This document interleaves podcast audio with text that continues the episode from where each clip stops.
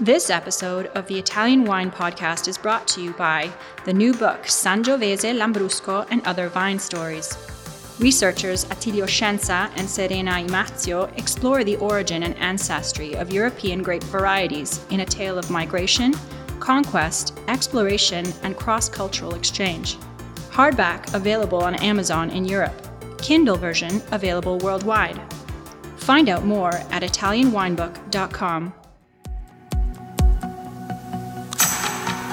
Italian Wine Podcast. Chin Chin with Italian Wine People.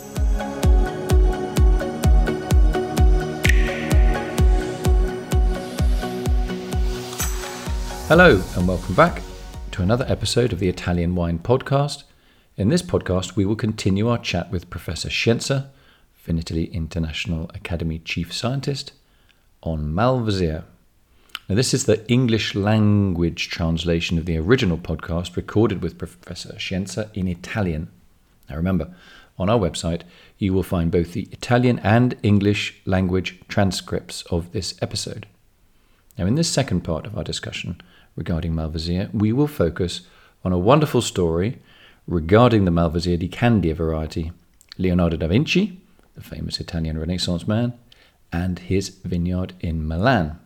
Thanks, Attilio, and welcome back. Now, we've learned some surprises about Malvasia di Candia Aromatica relatively recently. Can you tell us the story of the researchers and their discovery or discoveries? Well, there is a good story to tell about the Malvasia di Candia Aromatica, which is not the Malvasia di Candia of Lazio. It is something different, because this Malvasia di Candia Aromatica was the vine cultivated by Leonardo da Vinci in his vineyard that he had at the Altolani's house. Leonardo arrives in Milan and is called by Ludovico il Moro with the task of organizing the defenses of Milan. He's also to organize the navigli, or navigable canals, and the parties, because Ludovico il Moro uses Leonardo for his wedding and all the decorations that are designed for this wedding, as was then in vogue. Leonardo, however, in order to work in Milan, must be transformed into a citizen of Milan. For this he needs a home, and the only way is to give him this villa, which is currently very close to the place where the fresco of the Last Supper is painted. And this villa has space inside, as was the medieval custom, where one would keep a lawn, or a vegetable garden, or a vineyard.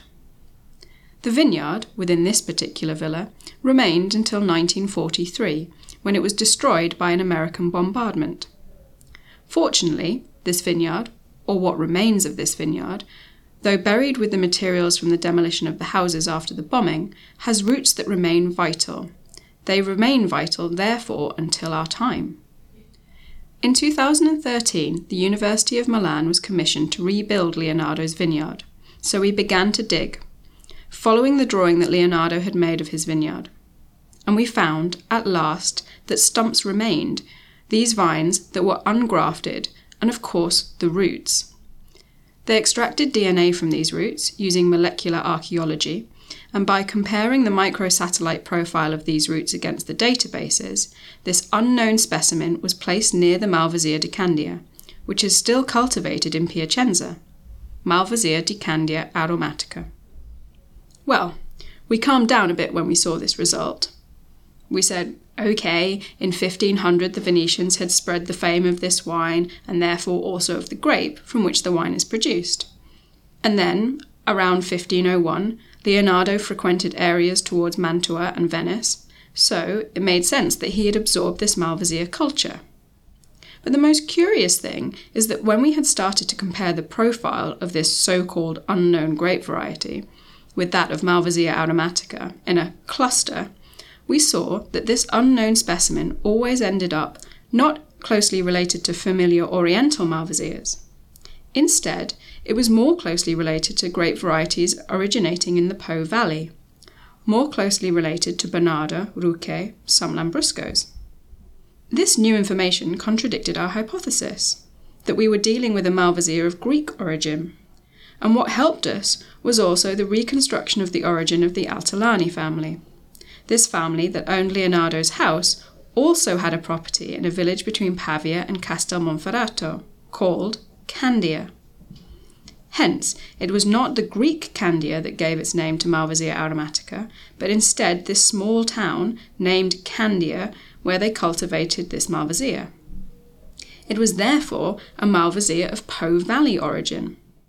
In fact, the most important relative is the Malvasia odorissima of Parma, no longer in existence, which contributed the aroma of the Malvasia di Moscato to this Malvasia.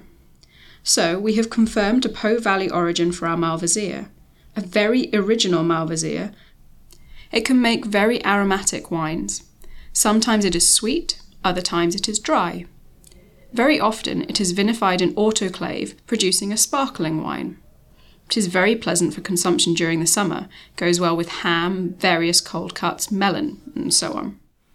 I heard a rumour you appeared as a character in a novel published around the time of the two thousand fifteen Milan Expo. Care to share? This story about Leonardo's vineyard prompted a writer named Giovanni Negri to write a novel called Il Vigneto da Vinci, which was published for the two thousand fifteen Milan Expo. This curious story sees as its protagonist a certain police commissioner, Kuzelich, that takes on the case of a kidnapped professor, who happens to be me. It would seem this professor was kidnapped because, as our commissioner believes, there is interest in reconstructing the Da Vinci vineyard to make a very expensive wine. It is an interesting story to read, a detective story published for the Expo, and of course you can find it in bookshops. Great! I hope they find you in the novel, and that there's a happy ending. Now we conclude this second part of our educational talk on Malvasia by suggesting to our listeners some bibliographical references. Can you point us towards any available resources if we want to learn more about Malvasia or any of the topics you've covered today? To dig deeper into the topic of Malvasia and also to learn more about the research that uncovered Leonardo's Malvasia di Candia Aromatica, there are two recent books of mine. One is called La Stirpe del Vino, written together with Doctor Serena Imazio and published by Sperling and Kupfer in Italian. The English language translation is also available, titled Sangiovese, Lambrusco and Other Vine Stories. Within, you can find a whole series of in-depth information, not only about Leonardo's vineyard and Malvasia, but also about many other grape varieties. We cover all the genetic, cultural and anthropological influences acting upon these vines over the centuries. Perfect. Thank you very much, Attilio. You can also find information about Attilio's latest book, in English, on our website, italian wine podcast dot com, and that's all one word, Italian Wine Podcast. Thanks again to Professor Scienza for telling us about Malvasia, and thanks to everyone listening in. See you next time. I hope you've enjoyed our discussion and look forward to our next meeting. Listen to all of our pods on SoundCloud, iTunes, Spotify, Himalaya F M, and on italian wine podcast dot com. Don't forget to send your tweets to at Ita Wine Podcast.